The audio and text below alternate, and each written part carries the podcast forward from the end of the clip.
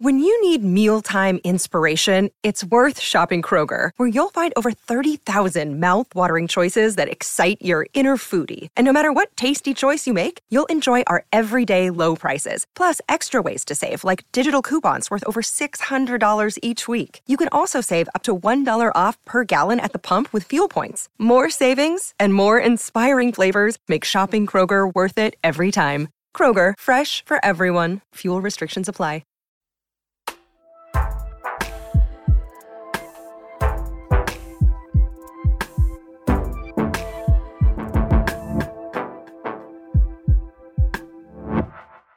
Hello and welcome. Thank you for downloading another Books of the Year podcast from your friends at Books of the Year, the podcast that you're listening to at the moment. We're back after it was just a very short break. There was a bit of replugging that was going on. Yes, all. yes, there was. Taking but that jack plug out of there and sticking it into another hole. yes, uh, very technical. But the important thing is that uh, for those people who have been steadily filling their bookshelves with books that they've not yet read because they've been buying every book that we recommend, Yes. they will have seen that as a little bit of respite. But the bad news for them is that we're back Yes. and we've got lots of great guests coming up. Harlan Coben is going to be with you shortly. A missive from Dylan Baines here, because you can email and uh, you can tweet and you can uh, WhatsApp. And get on the Instagram with all the kids. That's right. Um, Simon and Matt, this is, says Dylan. Love the pod, Ken. right? Dylan's in Shoreham-by-Sea. They talk like that. Oh, do they? All right. March has been a little drizzly and mizzly and grey down here in West Sussex, and so I have found myself turning to some good old fashioned pulp fiction. There's something about Raymond. Raymond Chandler and Ross MacDonald that really suit the weather, even if their books are mainly set in sunny Los Angeles. Hmm. I just wondered if you two had any go to cozy reads or authors for this time of year. Spring is just around the corner, and that means I'll be reaching for my battered copy of E.M. Forster's A Room with a View. Keep up the good work. I very much enjoyed Damascus Station. Thanks for your recommendation. A book I wouldn't have picked up usually, but very enjoyable. Pip pip, says Dylan. So, do you have any go to cozy reads? Well, I so I doubt I would go back to other books because I've just got so many books that I'm uh, reading at the moment. However, there are authors that I would go back to. So Ian Rankin, this won't come as any surprise. Uh, Ian Rankin, whenever he's got a new one out, I am all over that. So, similar with Lee Child, the kind They're of books are they cozy? I don't think they're cozy, but they're certainly. I know what I'm going to get, and I know I'm going to enjoy it, and it's going to be, uh, you know, a couple of weeks of just losing myself in that world. So that that would, for me, count as a as a sort of cozy read. But as far as going back and reading books I've already read. I don't. Yeah, I, I've just got a. I've got a box full of books that I still haven't read, so I've got to get through those. First. I'd recommend TikTok. The TikTok. Yes. you you, you Not, going on not that? the app, but um, but Oh, oh, yours! My Oh, book. right. I've got. I thought. I thought we were. Well, I think my going book is Chinese a cozy Communist Party. No, no, no. I'm not sport. I don't give any data to the It's Chinese just Communist from your book. No, No, no. But uh, as a book, I think you could say that TikTok is, Yes. is a cozy thriller. Yes, you would. Yes, Comfy absolutely. cozy. Yeah, And, and largely set in Shoreham-by-Sea. I'm lying through my teeth here. definitely isn't. The only answer to your question is I did actually buy a book yesterday, Dylan, which I suppose does fit the remit. I've only read about five pages, and it's it's it starts with like six pages of incredible quotes from people saying this is my favourite book of the year. Oh, really? Oh, right. Okay. It's Underland: A Deep Time Journey by Robert Macfarlane, who writes so fantastically. I mean, so it's not a it's not a novel, um, but he's just writing about the underground and uh, the underland and life below the surface of the earth. what does that? So, obviously, you're not, we're not talking about the underground, as in London Underground. No, So it's he's about talking about- nature, mate. Okay. He's a great nature writer. So it's non-fiction. Yeah, it's non-fiction indeed. right, So okay. Underland, lovely cover. First five pages are great, um, but to be honest, it's page after page after page of every author you've ever heard of saying this is my favourite book of the year. So Wow, at that point you're thinking, okay, I I'll give this. In which go. case, yeah, I think I will give that a go. Um, a tweet from Nick Wiggins. Uh, Love the podcast. I just started Damascus Station after listening to the episode with David McCloskey. A quick note for Matt, uh, who was trying to work out what SDR was. Well, it's mentioned in the first sentence of the book, smiley face, eight hours into his surveillance, Surveillance detection, detection route. route. Well, what I would say there, Nick, is that, you know, SDR, it's not you you do have to do a little bit of reading before you work out what SDR is. But uh, no, it's a good point. It is right there at the start. Uh, remember, if you want to get in touch with us, uh, email at any time. The address is books of the year at yahoo.com. We are sticking with Yahoo. Everyone else has gone, but we're still there on the Yahoos. And also follow us on Twitter at Books of the Year. Our DMs are open, whatever that means. No and idea. also on the Instagram Oh, yeah. at Pick Any Page. Uh, do you think Nick Wiggins is a spy? Because if he just instantly spotted on the first line that SDR stands for Surveillance Detection Route, it almost certainly, I think, means that Nick works for MI5 or MI6. I do have this habit of assuming that people work for MI5. Certainly, whenever there's a security correspondent on the news, yes. I always turn or to my- Jeremy Vine. He Yes. is so obviously Jeremy Vine. a spy. Have we covered that before? That Yeah, Jeremy I mean, is no one, no one is naturally like Jeremy Vine. Okay. it, he has to be undercover MI5, Yes. MI6. Yes, let's put that to him. No, I don't need to put it to him. Oh, do you not? No, because he's Oh, right. taller than Oh, me. because he'll deny it. and he's on a bike, Obviously. with a helmet and a Yeah, camera. yeah, so, yeah, so, camera. so they have it on film. Yeah. Um, anyway, enough of this, and on with the episode.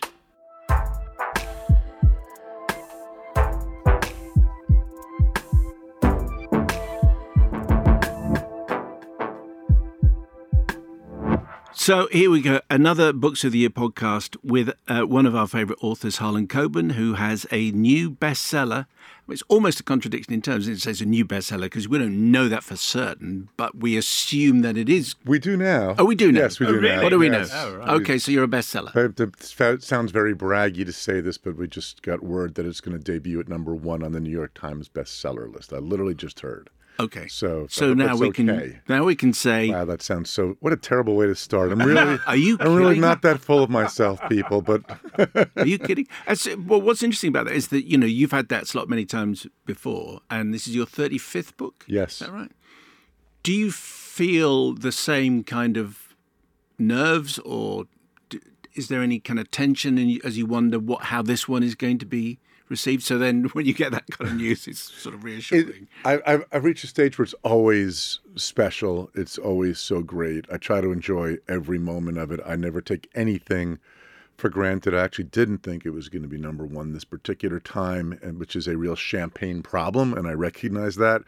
Um, but it's a it's a wonderful feeling, and um, I'm, I'm I'm I'm thrilled at how people have reacted to "I Will Find You," and that just doesn't get old. I think when it gets old, you're in trouble. Why didn't you think it was going to be number one? There's another book that was out that I thought was going to had the momentum to beat it, um, but uh, yeah, it's just you know like a career in writing, like every other career, but especially in writing, you're either going up or you're going down. Where you're never really staying stagnant, and so it's just uh, you know it, it- one day that will happen, and so you're just you're prepared and you're happy about uh, the success I've enjoyed. You know. Uh, Matt, describe the cover, please, for "I Will Find You." Yes, so we've got a darkening sky at the at the top, but what is uh, dominating the cover is the figure right at the bottom, and he's walking away from us, and he's walking up what appears to me to be a pier into the sea. Um, but it's a very, very thin pier, so it might be something else. um, and then you can just about pick out a, a, a city horizon in the background, and Harlan Coben in white, and then in red the title "I Will Find You," and a testimony from Richard Osman at the bottom, the absolute master of huge twists and turns. So, uh, who is going to find who? So, the the first line of this book, if I have it open there, but I, I think I have it memorized by now, is I am serving the fifth year of a life sentence for murdering my own child. Spoiler alert, I didn't do it. And so we have David Burrows in prison. He's for murdering his own child, if you can imagine anything more horrific. And he gets a visit from his sister in law who has a photograph. And it's a photograph of an amusement park. And in the background in the photograph, they see a little boy walking who they are both certain is his son still alive? The person you supposedly murdered still alive. How can this be? So David has to break out of prison with Rachel's help and try to find the answer. And did that idea arrive fully formed? Is it a sentence that arrived fully formed? Where did where did this idea come from? I think in this case, it's funny. Usually I know very specifically where the idea came from. and this one, I kind of don't. But I think it came from that sentence. And I think the idea of could I start a person in that direst circumstance and still write a novel with redemption and hope and even joy and humor. Um, and I think that was sort of the challenge. And I really wanted this one to be gut wrenchingly emotional, um, where you really are riding with David and you really want him so badly to find out the truth about what happened to his son that we are just glued to the page. Tell us more. Tell us more about um, David Burrows, uh, married to Cheryl. He was married to Cheryl, who was the mother of the. Uh, uh, this is another thing I was thinking about. He's married to to Cheryl when this tragedy occurs in their life, and he has not spoken to her since he's been in prison for five years because he wanted to also divorce himself from everybody that was around him. And but imagine, as I was thinking about this idea, I was thinking there's going to be a scene when the two of them get back together, and he has to say to her, "I think our our son is still alive," and she's moved on. In a sense, she not that she's forgotten her child, but she's remarried and going to have a, a baby with somebody else. And I was just thinking, that's going to be really cool to write. Can I ask you about the? Is it okay? You said that he's going to get out of prison. Yes. Okay. So yeah. okay. he's going to get out of prison. Yes. yes. Otherwise, yeah. there's no story really. Right. Yeah. I wanted to get out, but I couldn't. um, that's it. That's that's not that's a number one. Very quick bestseller. Yeah. It's a short novel. can you can you just um, tell us a little bit how you? Because it's one thing for us to read it and to go on that journey, but for you to invent a way for a man who clearly is in a tough prison to you know it's a tough prison. No one escapes from this kind of prison but you have to invent something that's interesting and challenging and thrilling for us. Just tell us a little bit about how you approached breaking him out. I tried doing it step by step. It's sort of i'm not it's interesting because this this book has a, a couple of what i would call action sequences if you will. And i don't like action movies. I don't really enjoy reading action very much. The way i try to do it is to be extraordinarily internal. You are you are um, David. You can't do that in the same way in a movie, and you are going through the exact same steps he is going through, and it takes a long time. But I sit there and I try to think what would I do? What could possibly happen? How can I make this work in a way that will feel real and get your blood pumping? And there's a couple moments during the escape when you, I'm hoping you are trying to catch your breath and racing through the pages to see if he's able to do it, even though you know he's going to be able to do it, because as you point out, there's not much of a book if he doesn't. Um, but I try to always do action sequences, fight sequences from the viewpoint of the person rather than the camera's outside and you're watching the action. I want you to feel David. I want you to be David. And and even with that um, prison break, there's still stuff in the book that we're not revealing now, but it doesn't quite there's something that goes slightly wrong right at the end of the prison break which which again is another little hook to keep you going. I wonder whether when I, it struck me as i was reading it that there could have been a number of places where you could have started this book. You could have started because he's in prison for murdering his child and the, one of the reasons why he's the main suspect is he's in the house when the body is found and it struck me that you could have started the book with him waking up and discovering and discovering the body.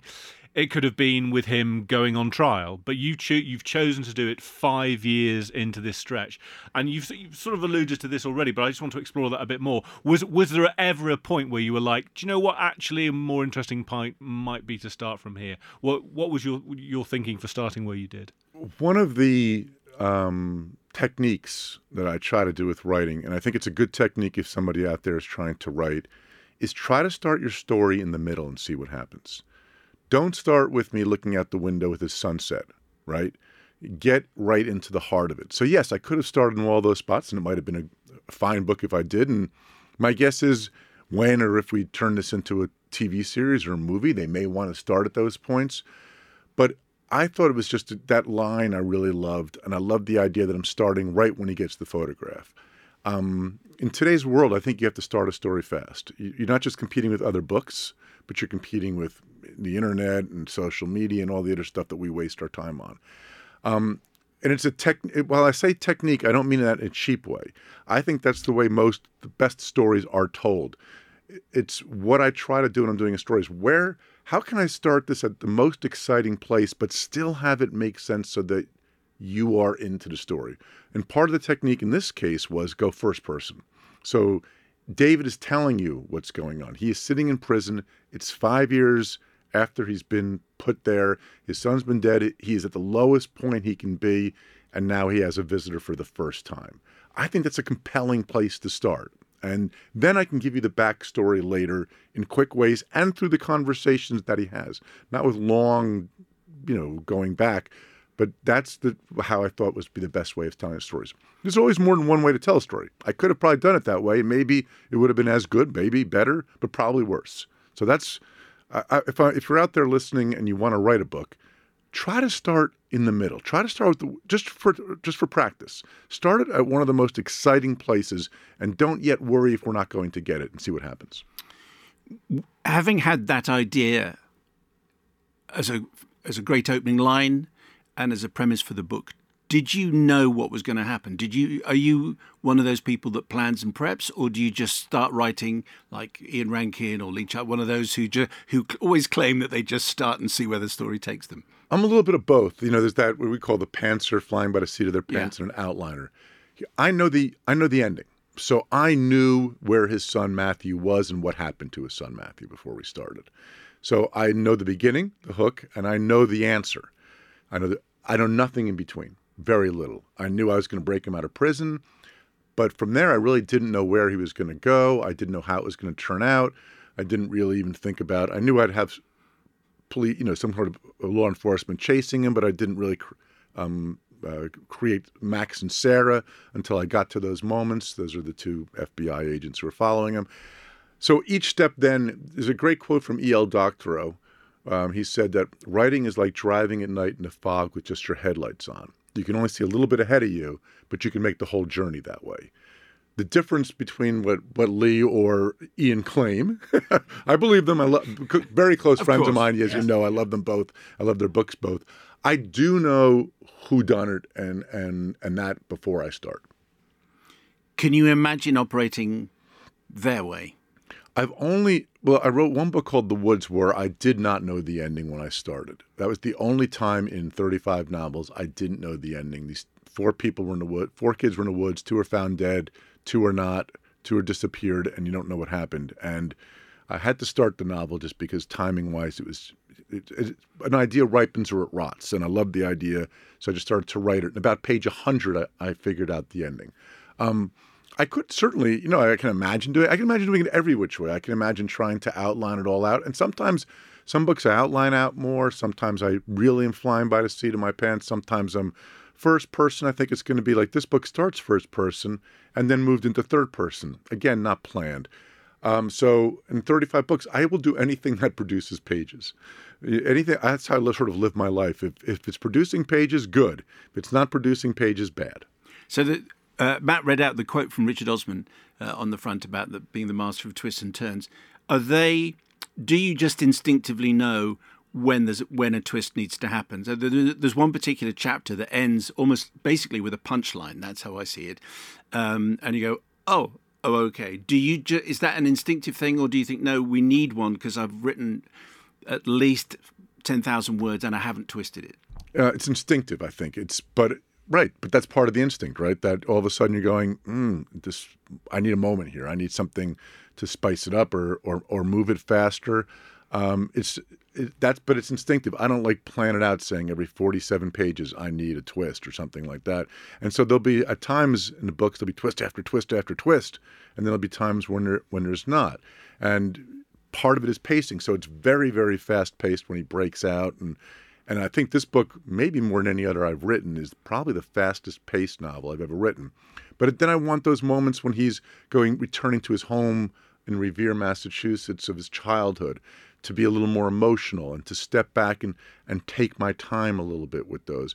So part of that is just pacing, and you can't just go at one pace for the whole time. You have to have balance. I want to ask you, Harlan, about um, chicken extinction theory, which is something that comes up about two thirds of the way into the book. So I'm not going to be giving anything away. This is right. the plot point, but um, I, I, basically, it, I, I also want to talk to you about how it, how that theory uh, is I, I found it a really interesting way of, of, of, justifying making what ultimately is probably the wrong call. But right. obviously people listening to this don't know what chicken extinction theory is or might not. I certainly didn't before i read the book and I don't know whether you whether you made it up yourself or whether it's a real theory. But but first of all, just tell us what chicken extinction theory is. Well, it's first of all, people will do anything to justify their own positions, which is part of what this is. And and the chicken chicken extinct theory, I don't know if that's what it's called, but there are those who will claim um, against vegetarianism. And I'm not saying again, we're not taking sides on this. That take the chicken for example.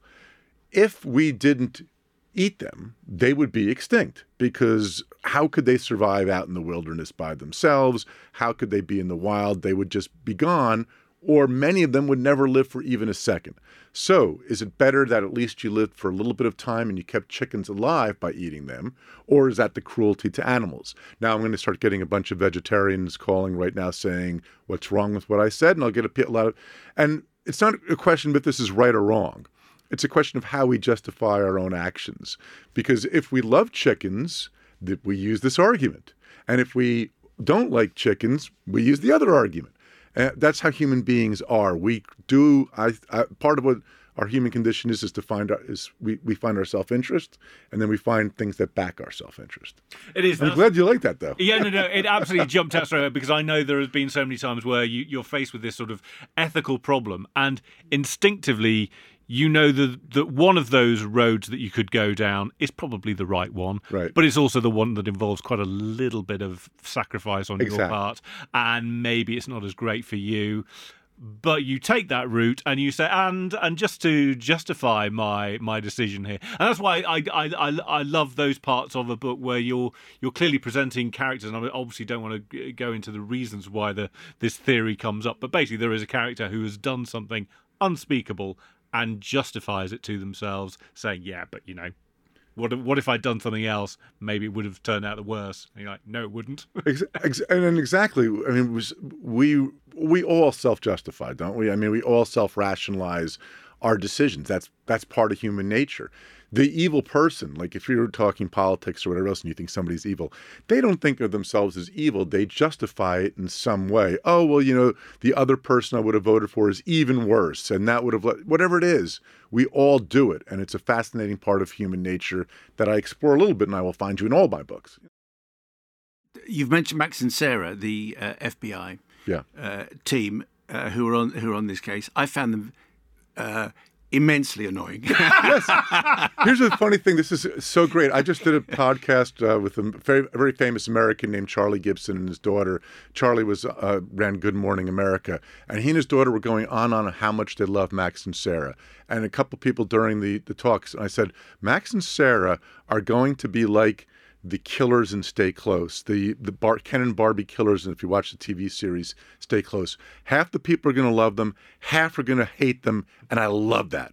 no one's going to be indifferent to them. You're either going to love them or you were going to hate them. So I'm not at all upset that you found them annoying. yeah. Did you find them annoying? Matt? I did. Yeah. Yeah. yeah, yeah, yeah I mean, I think. I think anyway. So I'm so it, it just makes you even more uh, on David's side. I think one of the, I was what I was reading this book, Harlan, at the same time as uh, I was watching uh, on is on HBO in America and Sky Atlantic here, The Last of Us. Um, this hugely uh, successful drama based on a, uh, a, computer game. Have you seen it? I have not seen it yet. Okay. No. Well, there is a scene in it. this might be a. This might be a. There is a scene where, in the original video game, you'll see what the connection is, I think, is that the two main characters are Joel, who's the father figure, and there's Ellie, who's a girl's not his daughter, but they've become kind of like surrogate father and surrogate daughter. And to get to get the girl out of this hospital, he basically shoots everybody that he can. Who, if he thinks you're a threat, he's going to kill you, and because he wants to rescue Ellie. Got it. And it's they did a survey of people who played the game. And of the people who weren't parents, 50% said he made the wrong ethical choice in shooting these medics who were there, and 100% of parents said they'd have done the same thing. Right. And there's very little similarity between your book and the TV show, apart from what a parent will do t- to save their child. And right. and in, in that situation, your man, David Burrows, will do anything.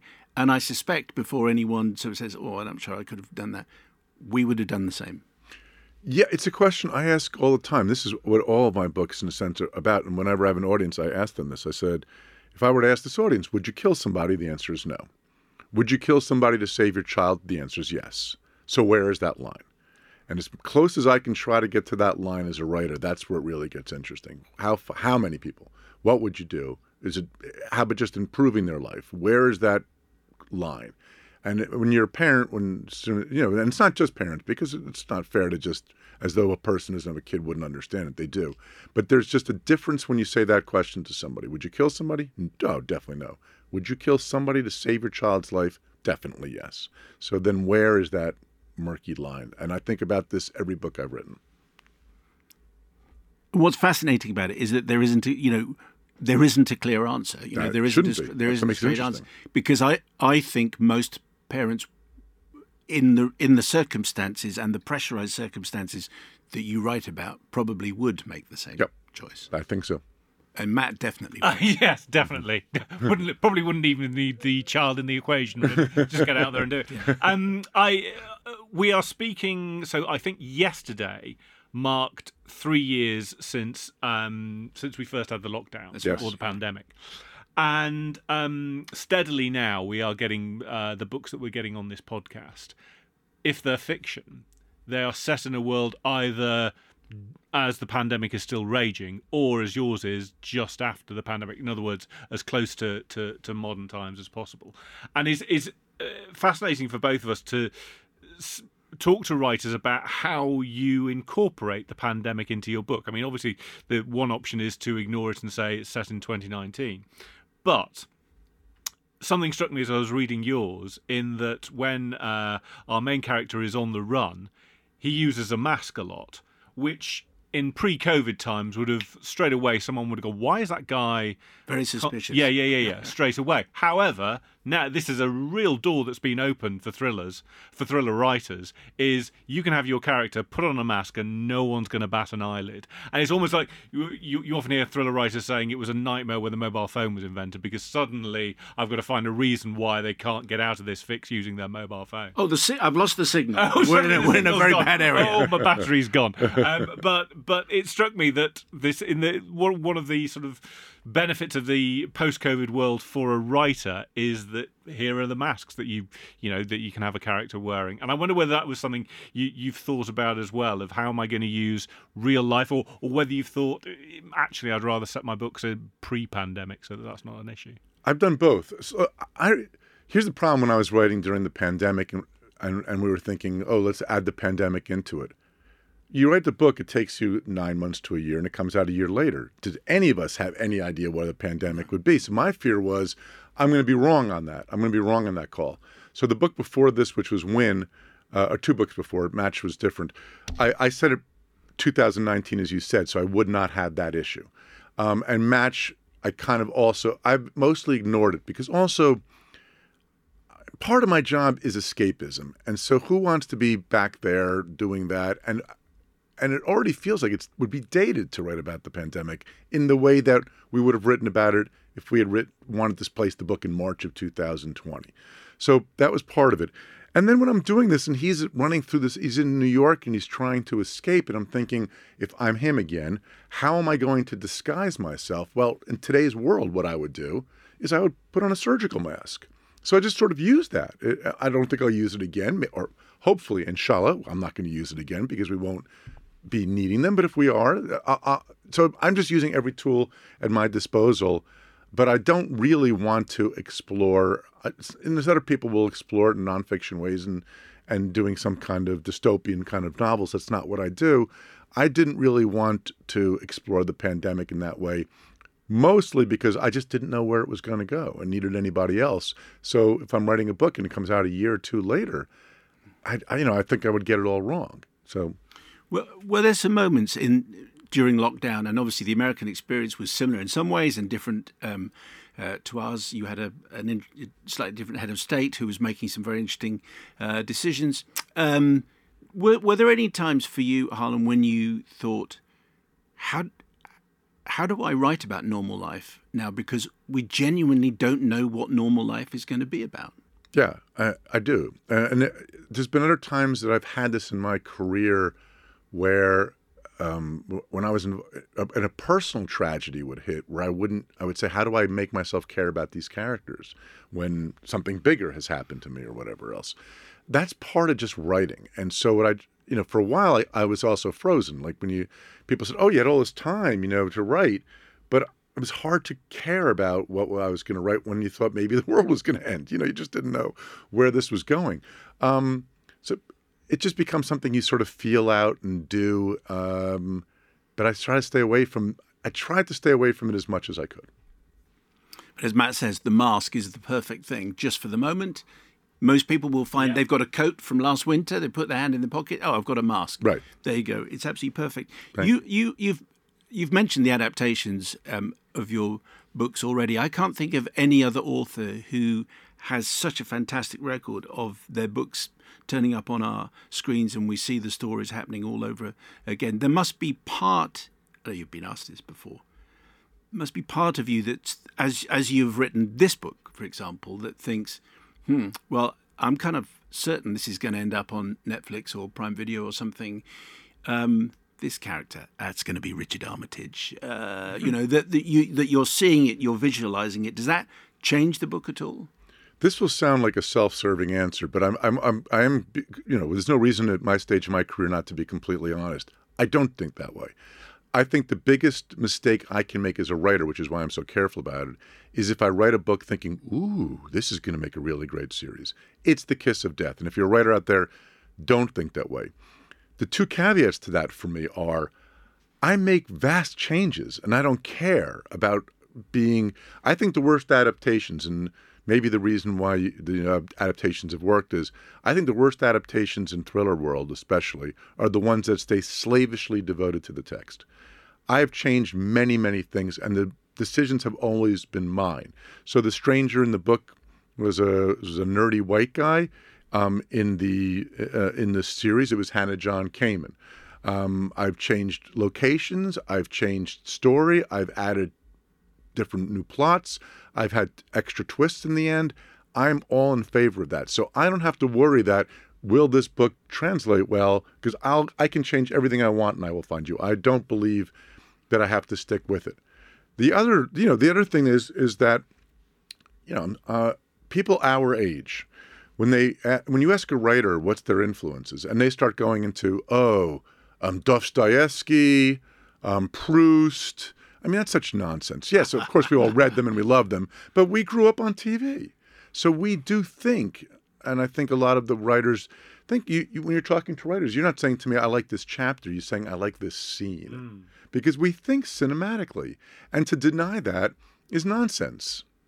I think that so that's really interesting because we had um, well, as Simon's already said, we've had Lee Child on a, a, number of times, and he makes a point of saying, "I can always spot uh, writing where someone has written it thinking, oh, this will get made into a telly." It's a big mistake, and it's a huge, as yeah. you say, a, a, massive mistake. I want to talk to you about. So uh, another author we've had on recently was uh, Linwood Barclay, who talked about. Um, how he inhabits a world of what ifs. In other words, in his normal everyday life, he is constantly going, the. So if if she had turned a different way, or that had happened when she'd got onto that plane, that will turn into an amazing premise for a book. And it it struck me that that might be something that you would you would have sort of common ground on that as well. Very common ground. I all all fiction writing for me is as asking what if. Every idea I've ever come up with, I'll give you some ex- specific examples, are what ifs. Uh, I, I walk around. My default life position is asking what if.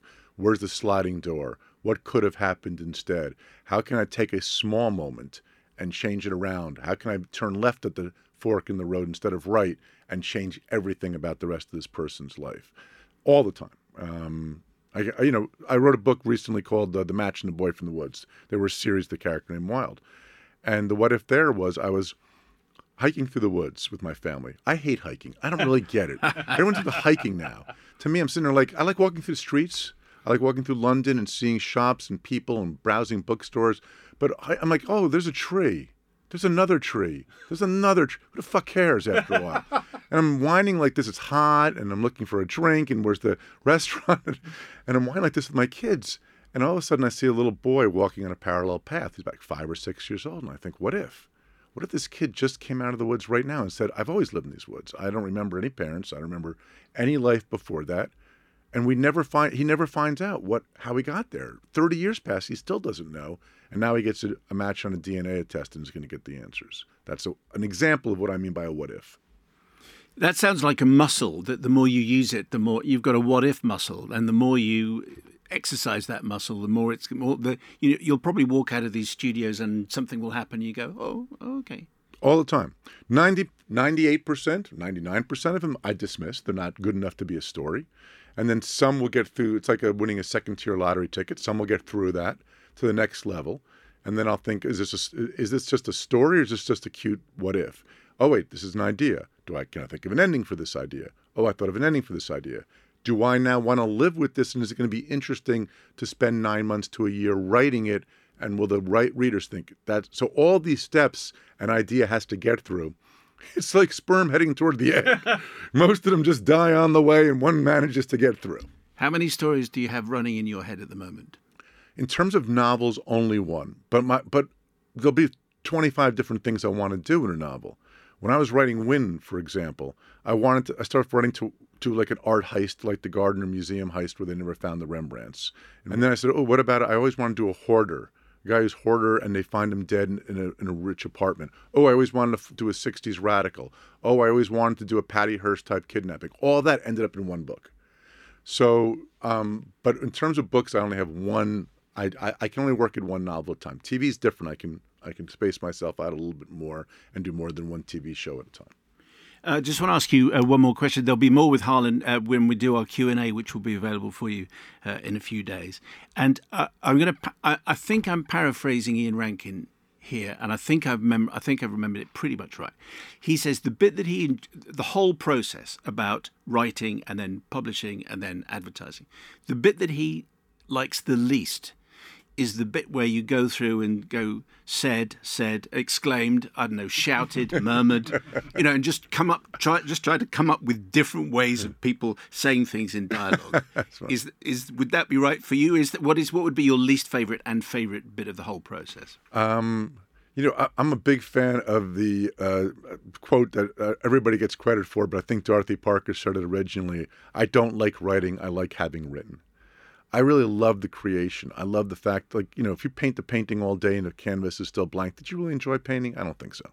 I love creating. I love the fact that I love right now when these characters, David and, and Rachel and Cheryl and Max and Sarah, come to life in a person's head unique from everybody else's to me, a writer who, re, who, who writes a book and it's not read is not a writer. I, I, don't mean that meanly, but if you're the person who says, "Oh, I write only for myself. I don't care if anyone reads it," that's like saying I talk only to myself. It's like you guys doing this podcast for nobody. Mm. it doesn't make any sense. So uh, this is the part, you know, for me that's exciting because now these characters are coming to life. So this actually is my is my favorite part. I enjoy editing sometimes. I, I like taking a story that I think is not is you know taking that ugly stone out of the ground and now turning it into something that is beautiful and valuable. I hope. Um, but it, nothing specifically. I don't do that specifically. He said, she said. Where that that's the part that annoys me. I'm I, I my last step that I do in a book is I sit in a book room alone and I read it out loud to myself. It's like listening to a music piece for a false note. Um, and I, and that gets really that's sort of hard and reading it again gets sort of hard um, but there's no point that I there's no part that I really don't enjoy other than when I get stuck, which happens all the time. You know, it's like, oh God, where does he go now? He's escaped prison. What is he going to do? How can he possibly get away this time? You know, that's the part that I find hard. Harlan Coben's latest book is I Will Find You. There'll be more with Harlan on our Q&A, We'll be with you in a few days. But Harlan Coben, always a pleasure. Thank you very Thanks, much. Thanks, great seeing you guys. Thank you so much for having me.